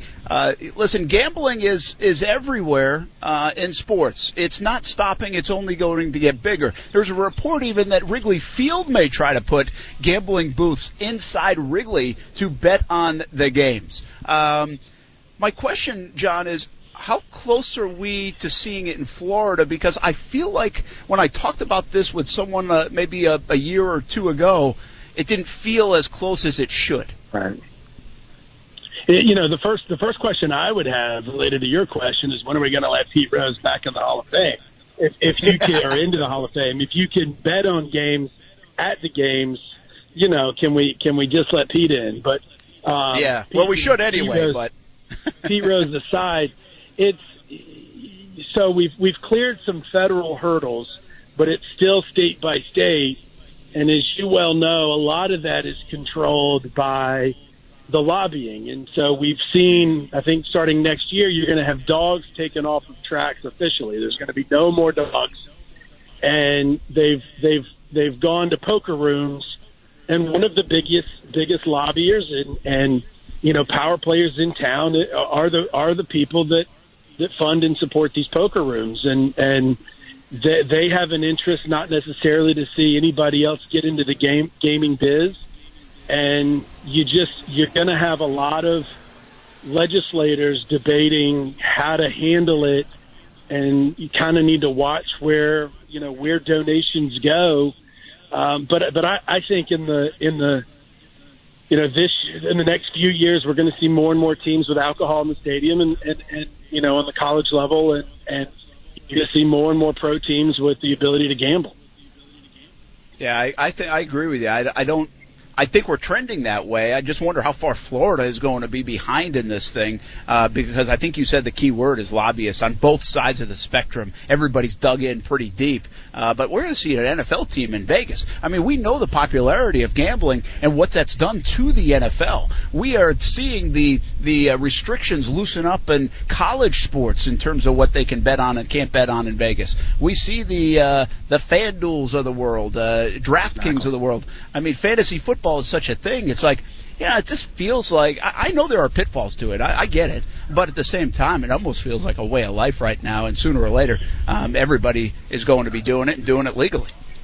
I mean, the DraftKings and fantasy, you know, FanDuel type fantasy football things was almost a pivotal step, because, you know, up until last year, we, you know, even the Jaguars bought in and were promoting FanDuel.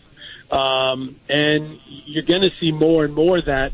Although, as I say that, just scrolling Facebook this week, I saw, you know, have you lost money playing one of these sites? And apparently, there's lawyers who have looked at it and said that, you know, there might have been some misdoings, and, you know, want to file a class action. We're not, you know, we're not there. We're not doing that.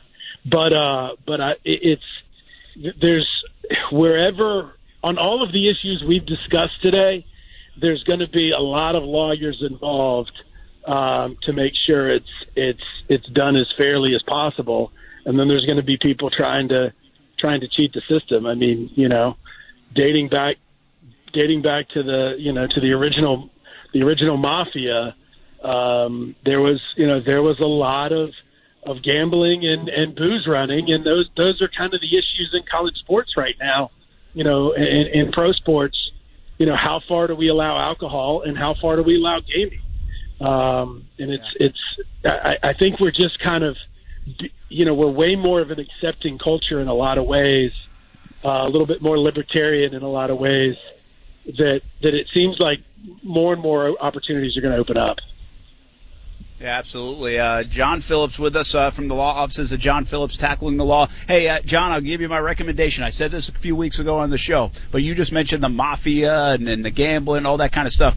If you get some time, if you're by the pool, or if you just need to take a break from your busy lawyer life, Crime Town podcast, pretty good. Okay. I mean, I know you got the Action Sports Jacks on ESPN 690 podcast, but you got to check out Crime Town. It's pretty good if you're looking for something to do, and I think you'll get hooked on it. It's a really good one. Good. It's one of those things that I need to find something to do while on a treadmill, because I get bored, and that sounds like one of those great things to pass time. Absolutely. Step one, you're on the treadmill. That's a good news. That's a good thing. No. I just got to do more than one step. Hey, we're thanks, man. Have a great weekend, and we'll talk to you soon. And we're also on the horizon. We're looking forward to the Rolling Stones day, hopefully at the Duval House. Maybe we come out and do the show live from there. We got to do it. Absolutely. John Phillips, thanks, man. All right, that's John Phillips, Tackling the Law, law offices of John Phillips. Always good to have John on, talking about some of the hot-button issues in sports. I think gambling is really right up there. When will we see it in Florida? We will see. We will certainly see that. Coos, you want to take a break, or you want to just hang and do a little balling and falling? What you got? We could take a break and then come back and do a quick balling and falling, but it's up to you. All right, let's take a break. Take a quick timeout. When we come back, Ballin' and Fallin', we'll get to that. And 5 o'clock hour coming up. We've got some Guns N' Roses tickets to give away, Happy Hour Horn, and 25th season celebration for the Jacksonville Jaguars. All on the way, Action Sports Jacks on ESPN 690.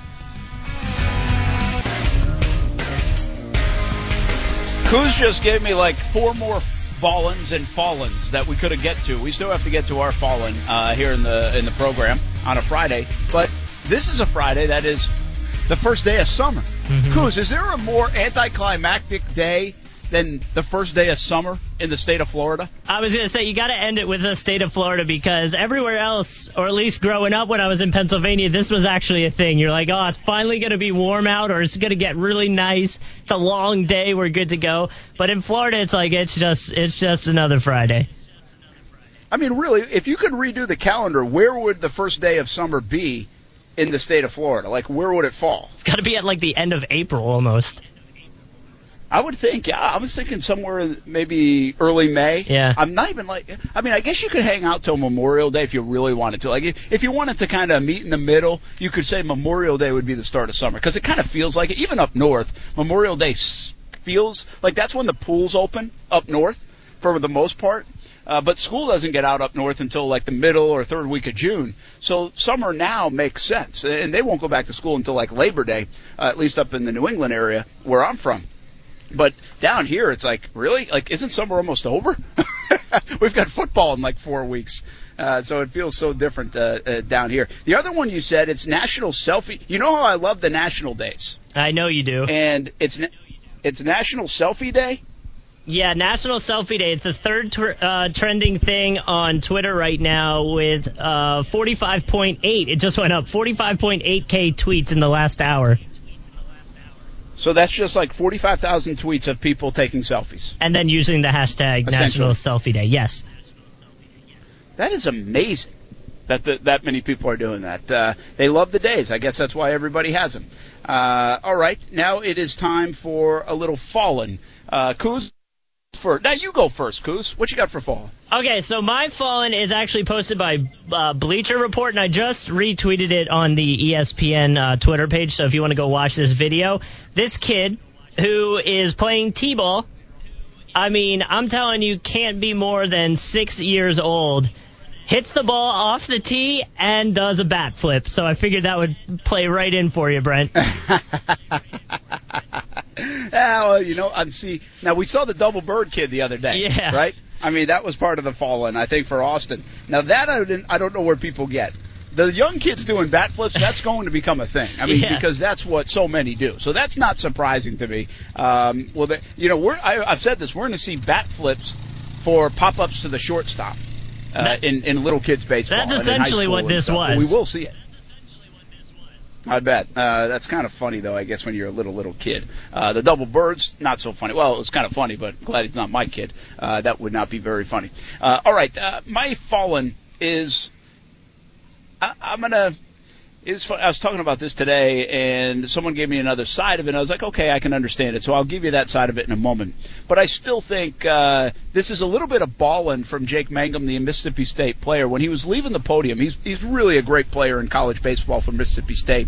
And before he left the podium, when they were all done, he asked for another minute, and he went on a little bit of a soapbox rant about getting a third paid assistant in college baseball. And he was really passionate about it, adamant about it, and he's a big name in college baseball. If you follow the college baseball circles and going to Omaha a couple times in his career, I think the kid plays the game the right way. And I thought it was a neat moment that he took his time to that platform to at least spread a feeling that he and so many in the sport of college baseball have. Take a listen to it. College baseball is evolving. It is. And for 4 years, I just want to let everyone know it's time for a third paid assistant head coach. Assistant coach in college baseball. There's 1 million people averaging watching this game. There's 30,000 people in that stadium. This is my second time to Omaha. Like it's time. Like this game's evolving. It's growing. Every year it keeps getting bigger. And in this dugout, in these on that field, there was 27 players on each team. You start off with 35. You come with 27. Of those 35, there's 11.7 on each team on scholarship. Like man, like. This game's getting way too big for that. These are the best 4 years of my life, and It's time to adapt with that. Every year we've had assistant coaches that have not been paid who spend hours doing all they can for our program, sleeping in the offices, like scouting reports, dealing with camps. Come on, man. Go out there and watch that game. There's 30,000 people in that stadium, 1 million people watching it. Come on. It's time to change. It really is. That was Jake Mangum last night after Mississippi State lost. Can't ring the bell today. I'm on the road, but ring the bell for Jake Mangum. A fantastic career, and I like the use of the platform. You know, it wasn't ridiculous. It wasn't grandstanding. It wasn't anything like that. It was passionate, and I think so many people in college baseball believe it. And it, you know, my initial reaction when a third paid assistant. First of all, it's hard to believe that there isn't, right? It feels like there's so much money. You think Omaha, you think Louisville's coach and O'Sullivan at Florida, and some of these coaches getting paid $1 million to coach college baseball. And so the gap between not being able to have a third paid assistant and that guy making $1 million seems so much. But it was put to me today a little bit differently, and to understand it, I get. Action Sports Jacks on ESPN 690. Hey, Brent, sorry, looks like you're breaking up a little bit on us there. You still hear me? Nope, it looks like he may... Lost you a little bit? Oh, there you go, you're back. Yeah, we lost you for a second. Oh, we may have lost you a little bit more. We might need to retry connections there for us. So we're going to do a quick happy hour horn and see if we can get Brent back.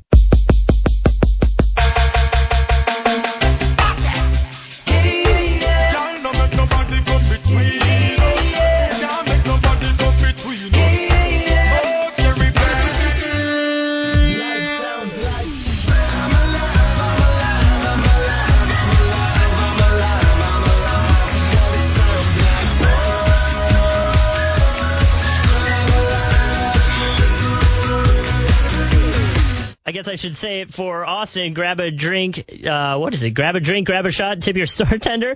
It's ESPN 690. We are going to try to get Brent back. Still having a little bit of connections issues. So when we get back from this commercial break, we will have Brent. It's ESPN 690. Thanks for hanging with us.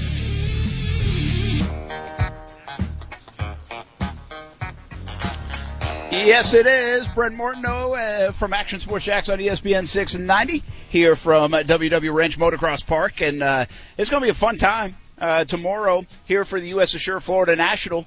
It's a one-day event, practice and qualifying, 8 o'clock in the morning, 12:30 opening ceremonies, 1 o'clock, the motos for 450 class and 250 class. Tickets, $50 for adults, $20 for kids. Come on out. We've spent some time with some of the riders today already, learn a little bit more about this sport, and I know there's so many of you that probably do know a lot about it, but I'll be honest, more novice than expert when it comes to this, but great background here, pretty cool. WW Ranch Motocross Park on the west side of Jacksonville, off Otis, trying to make it one of the best tracks in the southeast.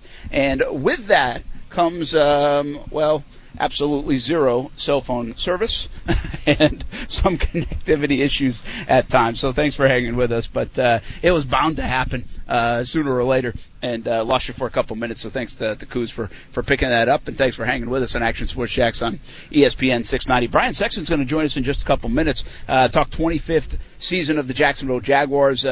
He is a guy that's been around the Jags as much as anybody else. All 25 years of the organization, 25 seasons of the organization, and he's one of, I think it's 8 people who have been around since day one when they had the old trailer waiting for the stadium to be built and the start of the organization. He was around during that time. So we'll relive some of it with Brian coming up in just a few minutes. There is some breaking news out of Georgia, according to 24/7 Sports. Jeremiah Holloman is off the Georgia Bulldogs team after an incident in 2018. This reveals, according to the Covington News, Holloman is off the team due to an incident the morning after the G-Day spring scrimmage. Holloman accused of aggravated assault and battery. No charges have been filed. And head coach Kirby Smart confirmed Holloman's departure, according to the Covington News.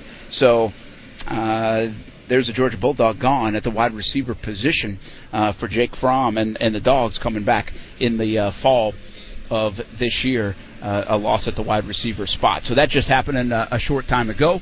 News on the Georgia Bulldog front. And usually if you're getting news this time of year in college football, really in any football, it's usually not good news, and that's the case for the Georgia Bulldogs with Jeremiah Holloman off the Georgia Bulldogs football team. Real quick, before we get Brian Sexton in just a few minutes, as we lost a little connection there here from the west side of Jacksonville, live on the road once again on Action Sports Jacks on ESPN 690.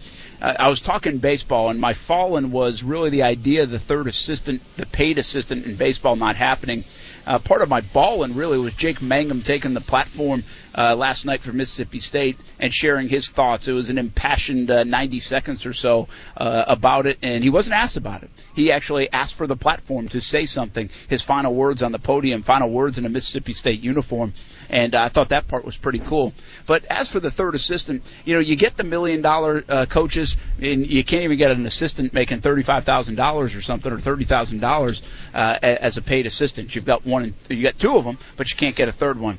And it just seems a little odd because the way we see college sports, you see all these college basketball coaches on the bench, a bunch of assistants. You see a ton of college football coaches and their assistants out on the sideline. And obviously there's more players in college football. I get it. But I was reminded today you also have to look at it from not just the big perspective, right? Not just the SEC, the Big Ten, the Big 12, not just the Power 5 schools, not just Omaha, not Louisville and Mississippi State and Florida State. You have to look at it from the other side, the smaller schools, or really not even small schools, but just schools in general that maybe are not kings of the sport in baseball and in other sports, softball and so many others. So I think if you do look at it from that end, my guess is baseball in most programs, in most collegiate programs, really doesn't make a lot of money. There's a real chance it loses money. So I can see why across the board over 300 schools doing this and adding, even if it's $30,000, let's say, $30,000 to that payroll, to that budget of that sport that isn't making any money, can be frowned upon. It's a top-heavy thing. We see Omaha. We see 30,000 people in the stands. We see the $1 million coach at Louisville and at the University of Florida. But you don't really, you kind of forget about the other 250, 280, 290 programs across the country. That this could be pretty taxing on them, and the sport already could be pretty taxing with facility upkeep and everything else. It does feel like, I'm a baseball guy, it does feel like if you look at the numbers of people playing college baseball, if you really look at the number of kids playing baseball out there, and to see only, what is it, like 11.8 scholarships that are available, and now not even a position as a third paid assistant where that guy could grow into the coaching ranks and coaching role and move their way up, it does sound, at least from a logic standpoint and on the surface standpoint, kind of asinine. It's like they need to do more for college baseball, it feels like. But keep in mind, college baseball was also one of the sports, now wrestling was this for a long time, that took a little bit of a hit because of Title IX. And that's not Title IX's problem, but it did. It just evened out the numbers. I remember working Providence College baseball camps as a kid. Well, a couple of years after working them, Providence College lost their baseball program. It was a victim of Title IX on the men's side of college athletics. It just was. And why? Because it wasn't a revenue sport. So, you know, you've got to be able to make money, as it was told to me today, and I thought it was put in pretty good terms.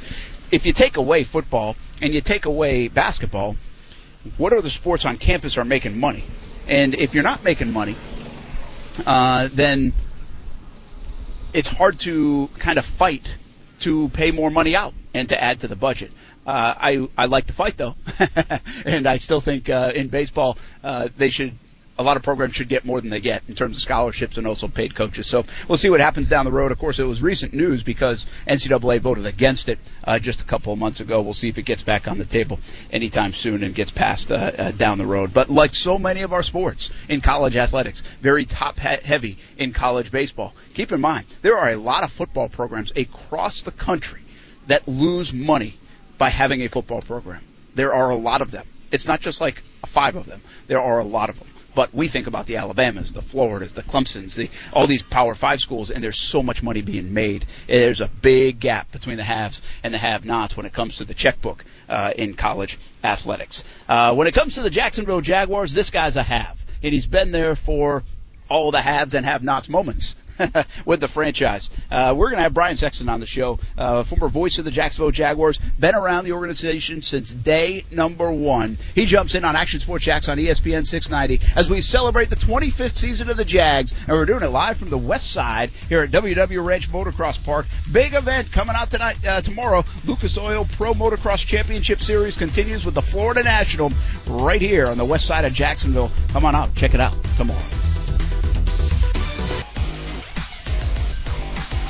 Well, for the entire month of June, we've been celebrating 25 seasons of the Jacksonville Jaguars. It's been a lot of fun to catch up with some former Jags players every day here on ESPN 690. Joel Schmangy yesterday, that was a lot of fun as we did the old chant, the old fan chant, and he was fantastic. But going all the way back to when June started, Jimmy Smith and Keita McCardell and Maurice Jones-Drew, and we've had so many players, not necessarily the top 25 players in franchise history, but some of the great characters and some of the memorable people of the Jaguars organization. When you say that, some of the memorable folks in Jaguars organization, you think of at one time the voice of the Jacksonville Jaguars, but a guy that's been around every single day of the existence of the Jacksonville Jaguars. Think about that for a second. I mean, every single day, now 25 seasons old, started in a trailer, and now it's in what feels like a luxurious suite at the headquarters of Jaguars.com. We welcome in Brian Sexton. Take some time out for us on a Friday in the summer. We probably could have done a whole show on this. How you doing, man?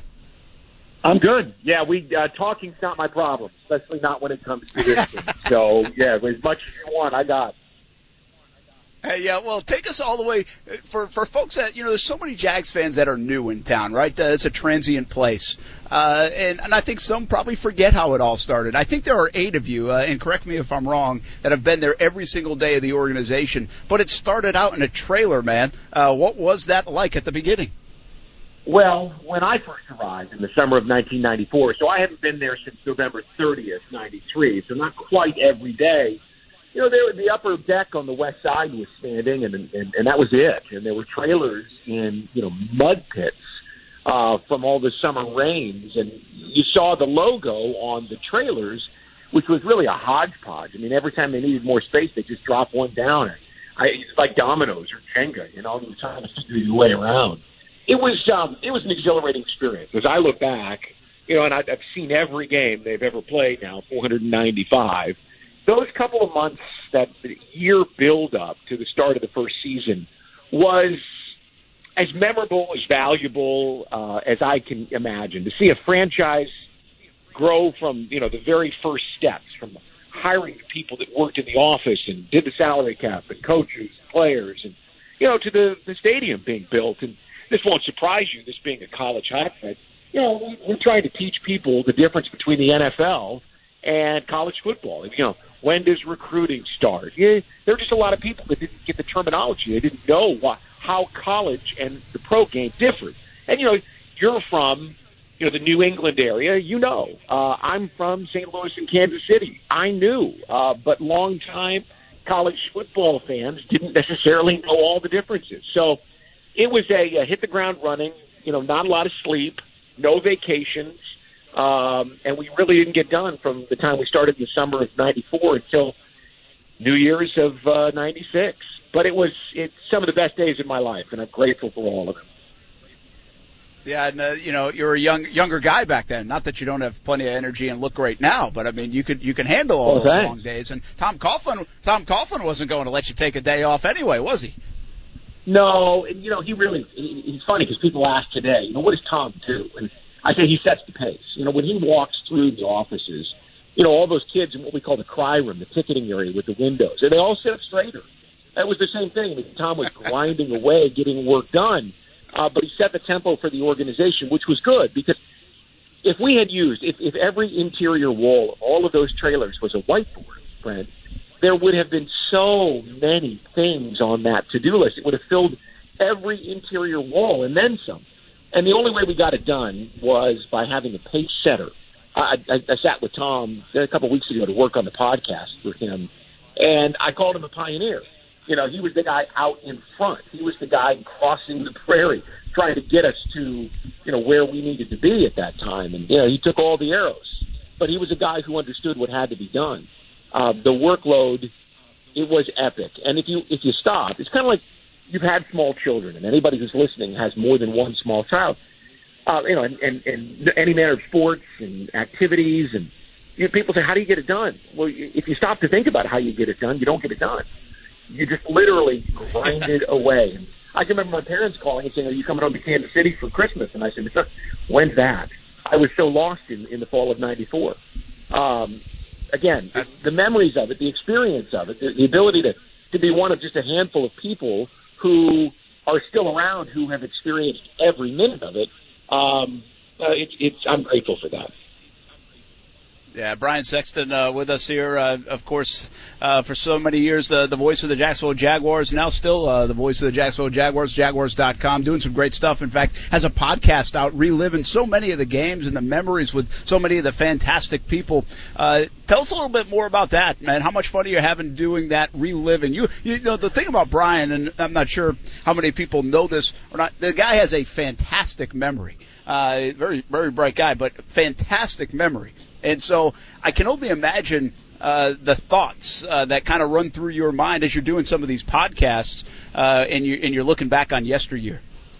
Well, we've got 10 of them done, and I think we're going to unveil them the week of the first preseason game. And the hope is to have between 16 and 20 with key people who were there. The interesting part is that you realize, and not everybody sees one another on a daily basis, but the relationships that took root back in the early days have led to really interesting conversations because these men trust me. They know that I saw it firsthand, and they understand my connection to the franchise and know that what I'm trying to do is tell a story and not offer an opinion. So we're kind of doing it in the Oprah Winfrey Masterclass style. If anybody's listened to that, and it's a fantastic style, it's basically a first-person narrative. So I sat with Tom Coughlin. I sat with former Mayor John Beilein, and I would throw a topic out and then let them run with it and tell it first person. Mark Brunell said to me, I wasn't a great quarterback, but I had great moments. The news instinct in you just dung. I know it. I could hear the bell.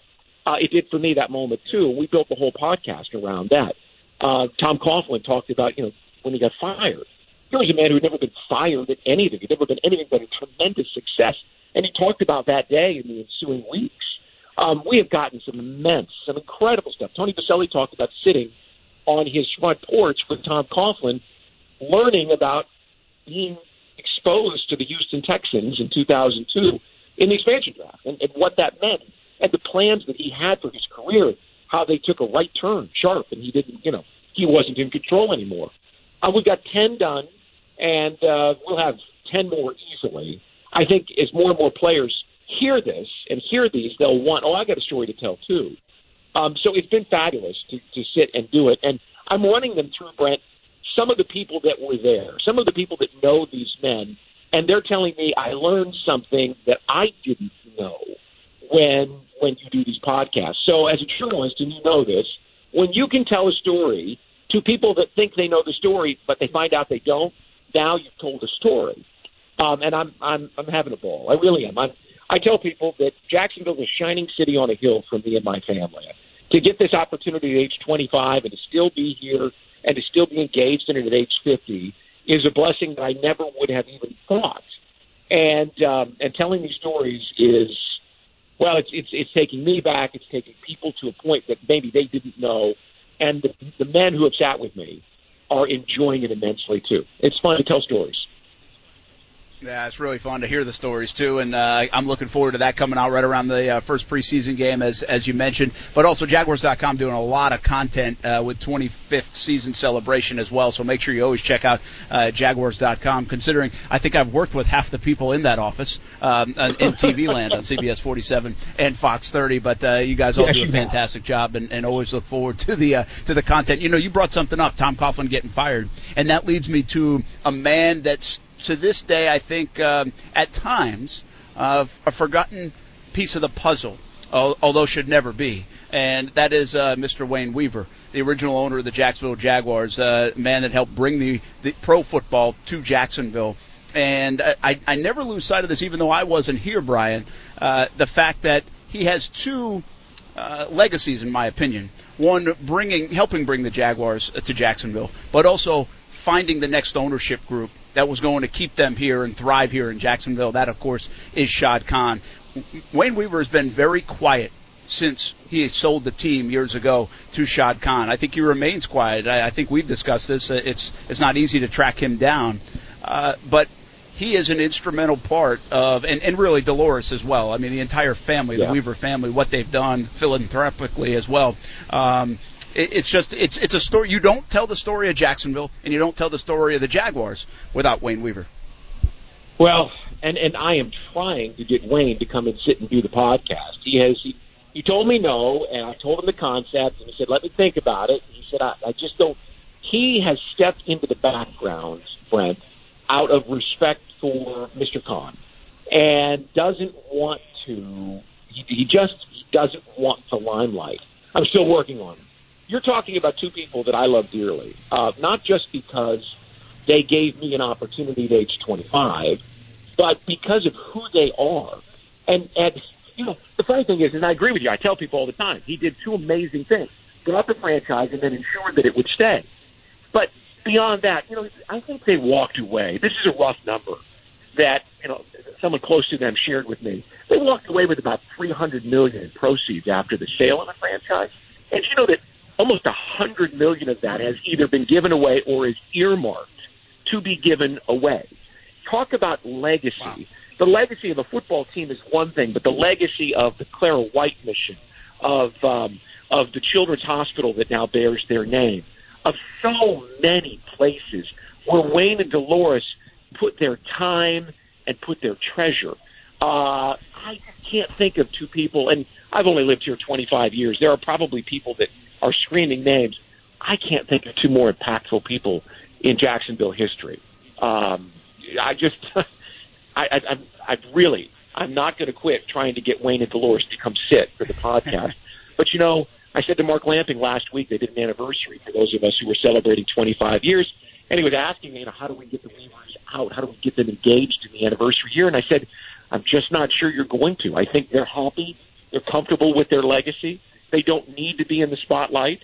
They're grateful that that Mr. Khan has fulfilled his promise and done more with the Jaguars. But getting them out of their comfort zone and into the limelight again, that's a big ask. But I'm telling you, they are two people who mean so much to individuals, but to a community. They have lived a good life. They have done well. Yeah, I wish, Brian, they would come out and be a part of it for us, selfishly. Even if they don't need to, I wish they would for us and the fans and everyone else, and be celebrated, because rightfully so, they should be. And as long as we remember what they've done, and I think that's probably okay for them, but hopefully we'll hear from them sometime in the 25th season celebration. All right, man, I did say this to you. I said we could go all over the map. I'm sure you have some favorite players. You have favorite memories and favorite games, and but is there an underrated you'll have to have player on again. To you? Yeah, I know. Hey, we can do it. I mean, we got all summer. But is there an underrated player to you in Jacksonville Jaguars history that we lose sight of? Just how impactful that player was. I'm going to give you two. As part of a research project, I went through every play. And you know, and people who listen may not know this, but there's a play-by-play that's generated from every game, a written play-by-play of what happened. I went through every game, 495 in Jaguars history, in January and February. And I was looking for plays from specific players, the all 25. We were trying to get video compiled so that when we started building these, which come out next week, and by the way, they're fantastic, we'd have video from NFL Films. And there were two guys who... They're excellent players, and people are going to go, they're not underrated. But when I give you their names, Marcus Stroud and Mike Peterson, you'll say, well, you know, Stroud was a three-time Pro Bowler, and Mike Pete, everyone loved him. But in terms of plays, I mean, we all know about sacks and interceptions and touchdowns, but tackles on third down for losses, you know, 3rd and 2, and Mike Pete's in the backfield making a tackle to prevent a big first down in the fourth quarter of the game in Pittsburgh, or Marcus Stroud tipping a pass. That doesn't come to people's mind. In Indianapolis, that helped set up Josh Scobie's game-winning field goal in 2005. When I put together plays, Marcus Stroud and Mike Peterson had as many or more plays, impactful plays, than a Jimmy Smith or a Fred Taylor. I mean, they were right there. There were just so many of them, and I thought, my God, people have forgotten all of these plays. Because, yes, a sack in a playoff game or an interception for a touchdown in a big game at home, people remember those. But they don't remember the tackle on 3rd and 2 at the line of scrimmage that helps give the ball back in the fourth quarter. Those things just, they escape our memory over time. So I would say Stroud and Peterson are two players who deserve to have the clang of cymbals, right, and the explosion of fireworks as we go through this 25th season, remembering just what terrific players they were. That's great. I'm glad you brought those guys up, and they really were fantastic guys too, and fun guys still to talk to about Jaguars football to this day. But Mike Peter, we have short memories. Followed by Mike Peterson was a guy named Darryl Smith who people really adored, and of course Paul Posluszny, and now Miles Jack, and Telvin Smith made a Pro Bowl. So I guess you can get lost pretty quickly in the linebacker room in Jacksonville history. And even for Stroud, it wasn't Stroud, right? It was Stroud and Henderson, the big personality, and Stroud kind of that just getting it done. So you can kind of tell how easy it is for them to get lost, even though I think you brought up rightful points. And just one more thing on those. Neither one of them played in the final stretch of 2007 as the Jaguars beat the Steelers twice in Pittsburgh and went up to New England and gave that undefeated Patriots team a real run for their money.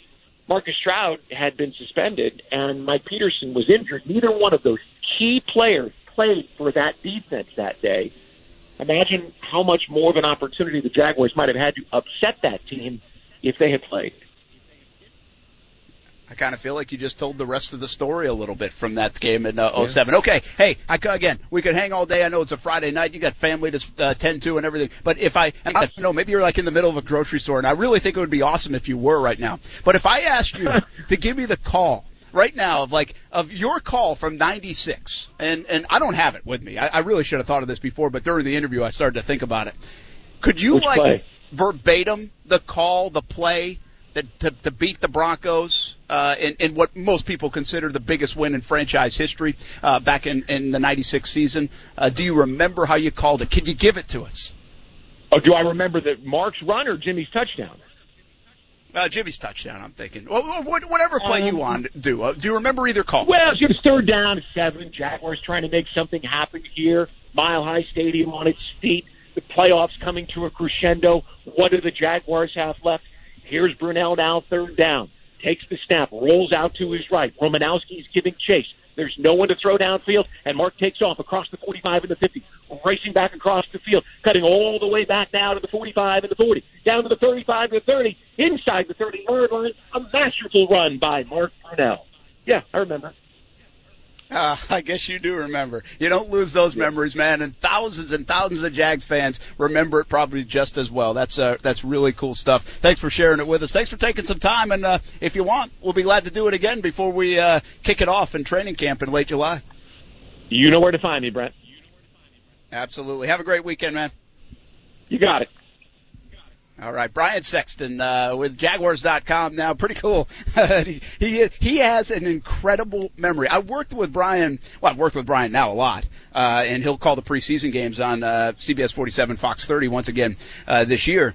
But I worked for about a year in TV. When I first got here, Brian was named the sports director a couple months later, and so we worked together. And quite frankly, I'm not sure he really liked me much that year, and I don't blame him. I was just a young, probably immature, bad employee. But at the same time, he's a really smart guy, and the memory that he had was like, wow, you remember all those plays. It's pretty fantastic. So for him to call on that play, and I kind of figure if you have an epic call, an epic play, a big moment in franchise history, heck, we as fans sometimes remember what the announcer said.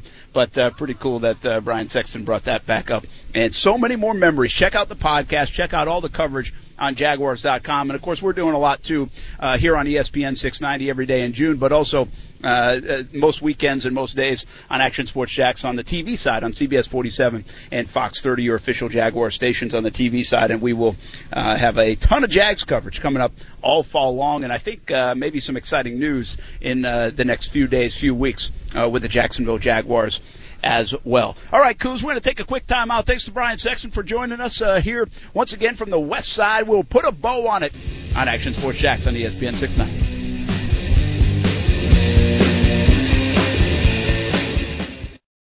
When you need mealtime inspiration, it's worth shopping Kroger, where you'll find over 30,000 mouth-watering choices that excite your inner foodie. And no matter what tasty choice you make, you'll enjoy our everyday low prices, plus extra ways to save, like digital coupons worth over $600 each week. You can also save up to $1 off per gallon at the pump with fuel points. More savings and more inspiring flavors make shopping Kroger worth it every time. Kroger, fresh for everyone. Fuel restrictions apply.